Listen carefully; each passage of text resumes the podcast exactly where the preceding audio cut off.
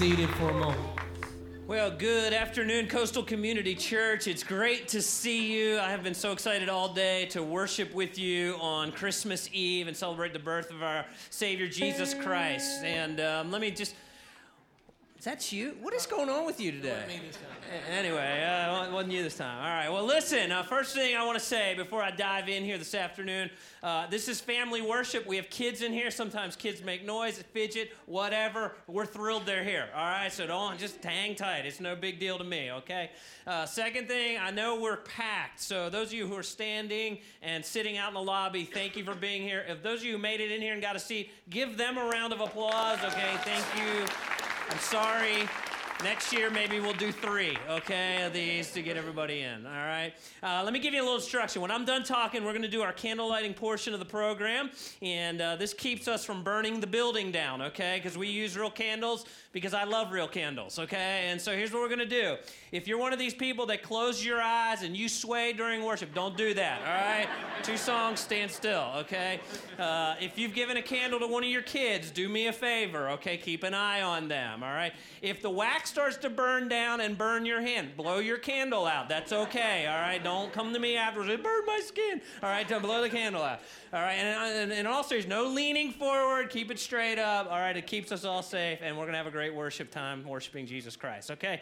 Uh, I've been doing a, a little small series um, called The Words of Christmas because there's certain words that we kind of pull out of the, uh, the Christmas story and uh, we highlight, and, and we've been going through these as a church. And this, this afternoon, I wanted to focus on the word joy, right? I mean, that's kind of a, you see that word decorated this time of Christmas. And, and uh, this story uh, was written by a well known Christian author named Max Lucado, and he talks about how Jesus Christ, of all people, lived his life with joy. I want you to hear this story. No man had more reason to be miserable than this one. Yet no man was more joyful. His home was a palace, servants were at his fingertips. At the snap of his fingers, changed the course of history. His name was known and loved. He had everything. He had wealth, he had power, he had respect. And then he had nothing. Students of the event still ponder it. Historians stumble as they attempt to explain it. How could a king lose everything in one instant? One moment he was royalty, the next he had poverty. His bed became at best a borrowed pallet, and usually he slept on the hard earth. He never owned even the most basic mode of transportation, and he was dependent upon handouts for his income. He was sometimes so hungry he would eat raw grain or pick fruit off a tree. He knew what it was like to be rained on and to be cold. He knew what it meant to have no home. His palace grounds had been spotless, and, and now he was exposed to filth. He had never known disease, but now he was surrounded by illness. In his kingdom, he had been revered and now he was ridiculed. His neighbors tried to lynch him. Some called him a lunatic, and his family tried to confine him to their house. Those who didn't ridicule him tried to use him. They wanted favors, they wanted tricks. He was a novelty to them. They wanted to be seen with him. That is, until being with him was out of fashion. Then they wanted to kill him. He was accused of a crime he never committed. Witnesses were hired to lie. The jury was rigged. No lawyer was assigned to his defense. A judge was swayed by politics and finally handed down a death penalty, and they kill, killed him. And he left as he came, penniless. He was buried in a borrowed grave. His funeral was financed by compassionate friends. And though he once had everything, he died with nothing. He should have been miserable. He should have been bitter. He had every right to be a pot of boiling anger, but he wasn't. He was joyful. He was joyful when he was poor. He was joyful when he was abandoned. He was joyful when he was betrayed. He was even joyful as he hung on a tool of torture, his hands pierced by six inch Roman spikes. Jesus embodied a stubborn joy, a joy that refused to bend to the wind of hard times, a joy that held its ground against pain. How do you have joy in difficult times? Actually, Hebrews chapter 12, verse 2 says this about Jesus. It tells us to look to Jesus. It says, Look to Jesus, the founder and the perfecter of our faith. Now, get this, church, who, for the joy that was set before him, endured the cross, despising its shame, and now he's seated at the right hand of the throne of God. Let me encourage you this afternoon with three points I want to make that I hope will encourage you as we light our candles, we worship the birth of God's Son, our Savior, Jesus Christ. I hope these three th- thoughts will give you joy. Because the angels, when they announced the birth of Jesus, said this in Luke chapter 2, verse 10. An angel reassured these frightened shepherds. He said, Don't be afraid. I bring you good news that will bring great joy to all people. What is it about the birth of this child, Jesus Christ? Born in a feeding trough in a no name town. What is it about this person that gives us joy? Three things. Number one, we have joy because God cares for us. The birth of this child reminds us that God cares for you and God cares for me. And this is not caring that's just a feeling, this is caring that's an action. God, the Apostle Paul said this in Romans chapter 5. He said, But God showed his great love for us by sending Christ to die for us while we were still sinners. Christ died for you. God loved you before you did anything to earn his love. He loved you not because you earned it. He loved you not because you did something first. He loved you. He intervened at Christmas time. You want to know why? Because it was His will, because it was His desire, and it was because He loves us and He cares for us. We have joy because the God of the universe loves us. Let me challenge you with this. There's some of you in this room that have been ignoring the love of God offered in Christ you will walk through life and you will try to find joy in other things, and everything else will leave you bankrupt. Find your joy, find your hope, find your life in the person and work of God's Son, Jesus Christ. Second thing about joy. Second thing that's important to understand about joy and about the birth of Christ.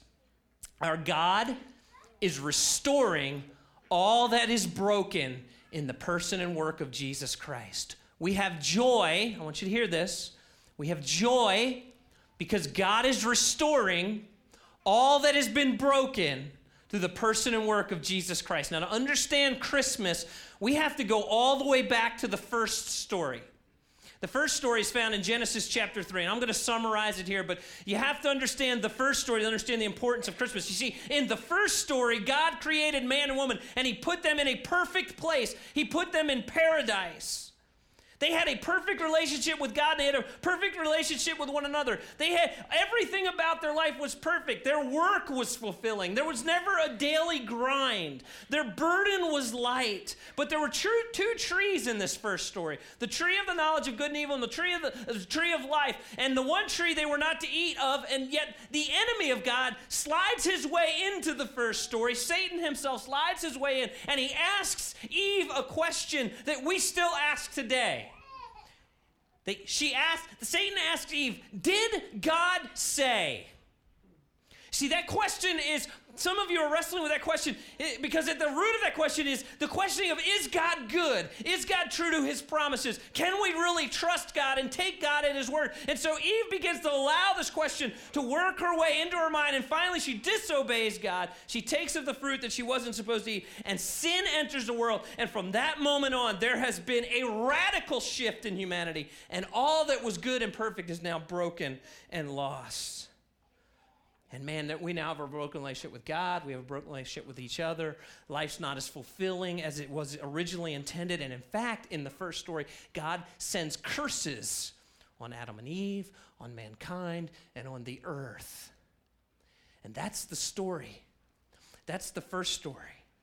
But buried in that first story is this promise of God he says, I'm gonna, I'm gonna send a hope, I'm gonna send a redeemer that's gonna buy back all that's broken, and I'm gonna re, I'm gonna rebuild all that was lost because of sin. Buried inside the first story is the hope and the joy of Christmas.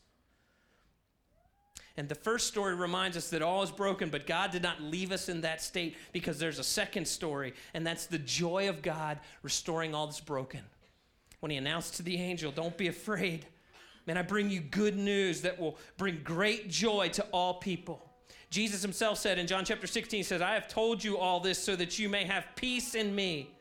Here on earth, you're going to have many trials and sorrows, but take heart because I have overcome the world. You know, as we light our candle in just a moment, we, we're going to be mindful that Jesus Christ is the light of the world. How did he overcome the world? Well, his resurrection is proof positive that he's overcome the world. His re- the resurrection of Christ is the promise that he's going to return and restore all that was broken. Take heart, Jesus said, man, I've overcome the world. See, if you put your hope in this world, you're putting your hope in your life in something that's broken. It's only by putting your hope in the person and work of Christ that you put your hope in the one who has overcome the world. Number two, we have joy because Jesus at Christmas, the birth of the Christ child, reminds us that God is restoring all that's broken. Here's the final thing I want you to know this morning. The reason we have joy at Christmas is that God doesn't waste any difficulties. Now, here's what I mean by that the birth of Christ at Christmas changes our perspective. It takes us off our lifetime and it makes us step back and we zoom out and we see things from an eternal perspective.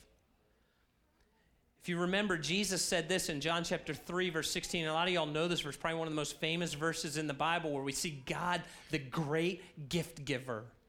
John 3:16 for God loved the world so much that he gave. What did he give? He gave his greatest gift. He gave his one and only son so that whoever believes in him will not perish but will have what? What's it say church? Will have what?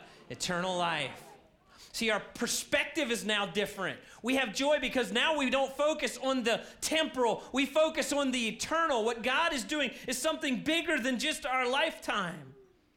So that when we go through difficulties and we go through challenges, we can step back and go, hey, you know what? This is just short. This is just a momentary thing. My life's just a temporary assignment to God doing something bigger, revealing His glory for all of eternity. And so we have joy at Christmas because God sent His Son that we might have eternal life.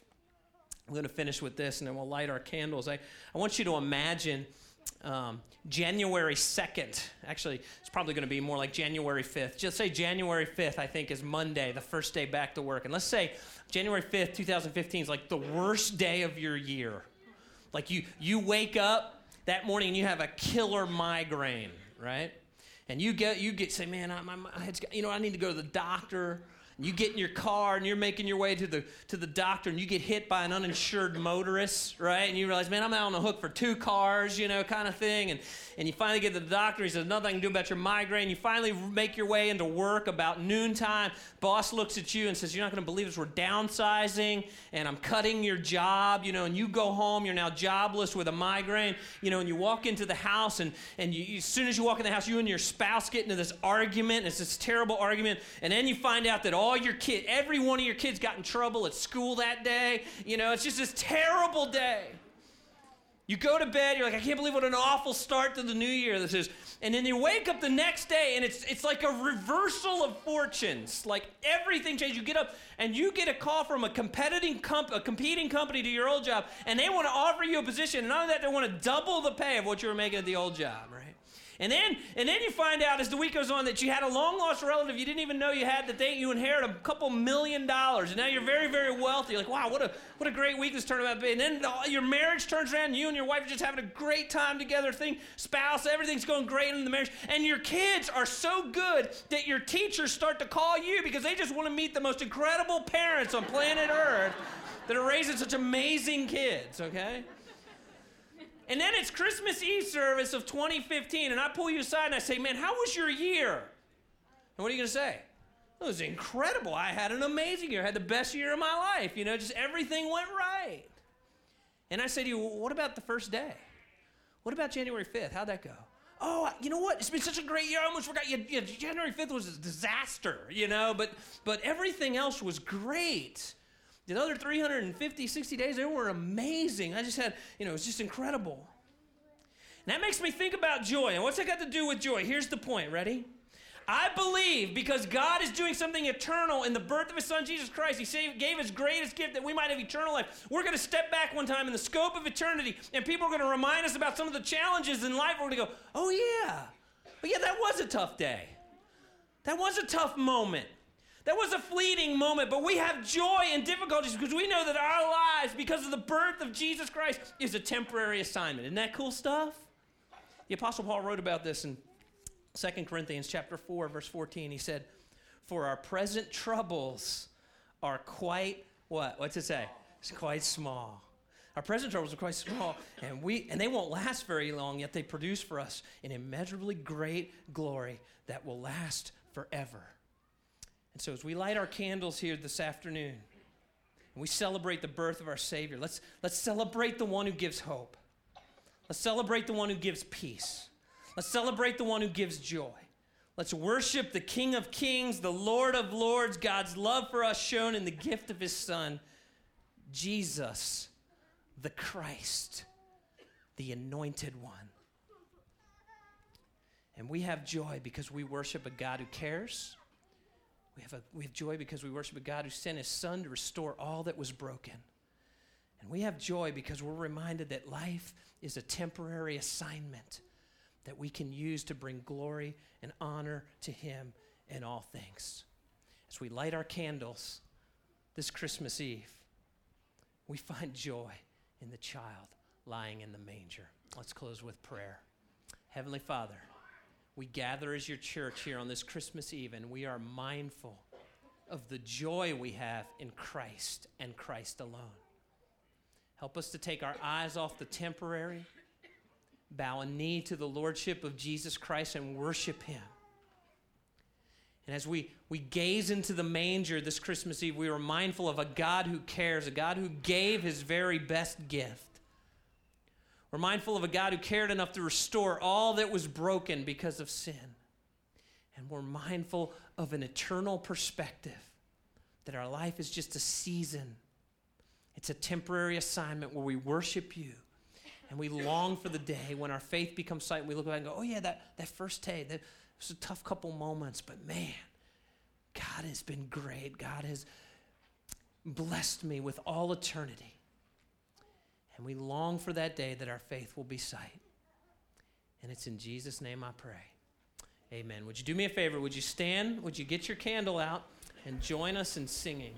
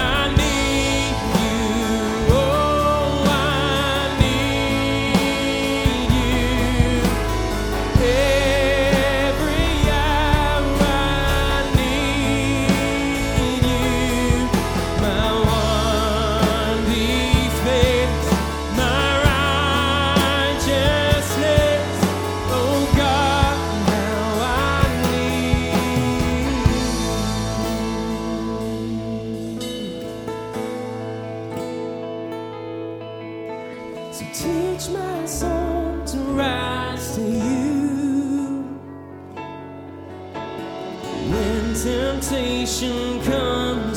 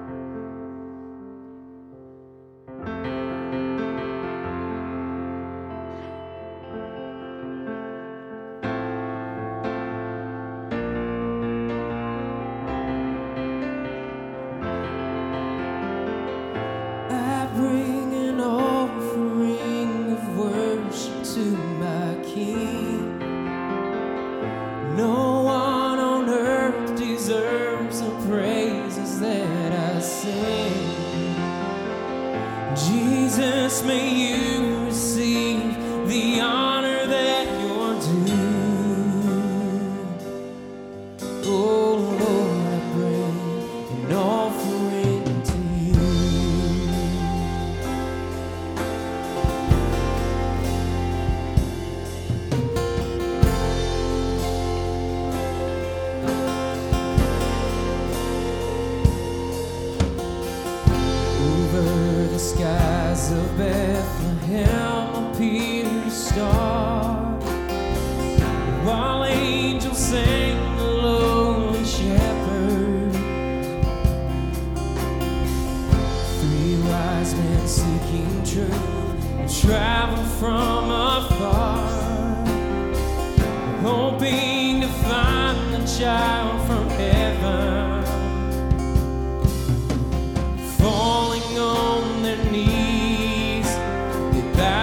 flor.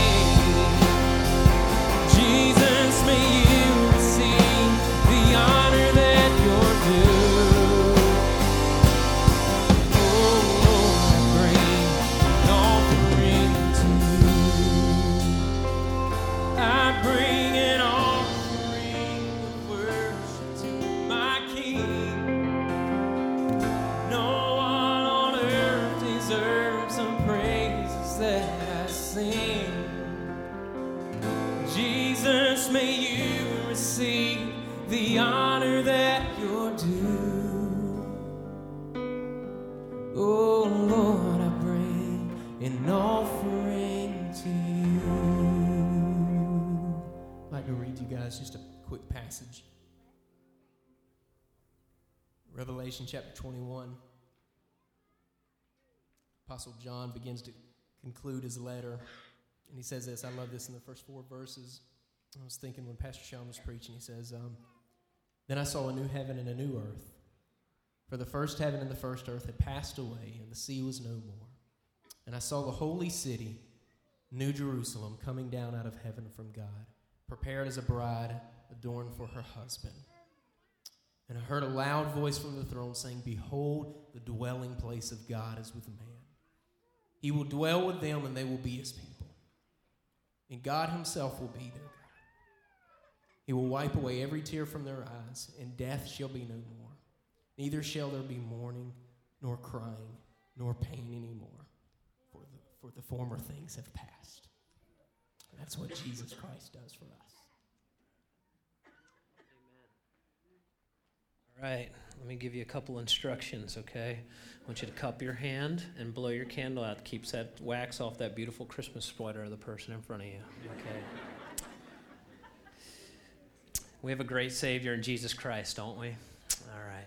So let me do this. On your way out, I'm going to close this with prayer in just a second. On your way out, I want to remind you over in our children's area, okay, we have some family activities. We have a photo booth if you'd like to take a family photo.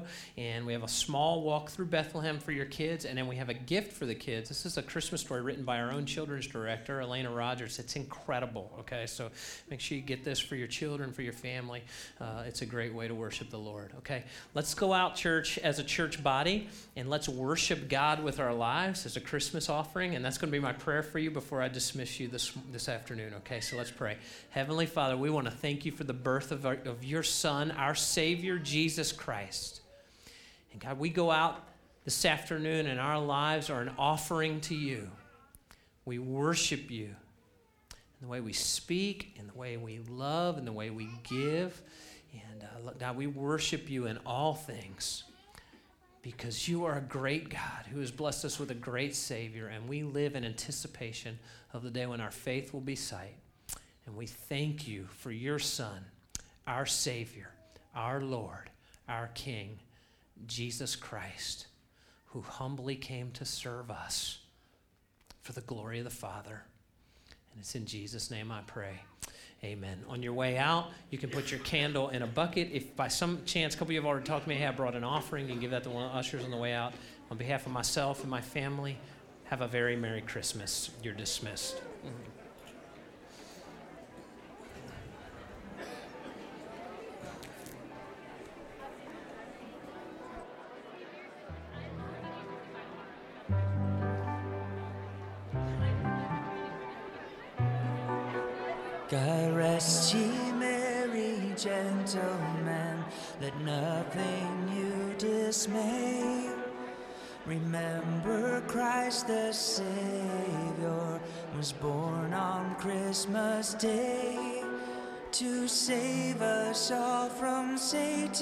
Power when we had gone astray. Oh, of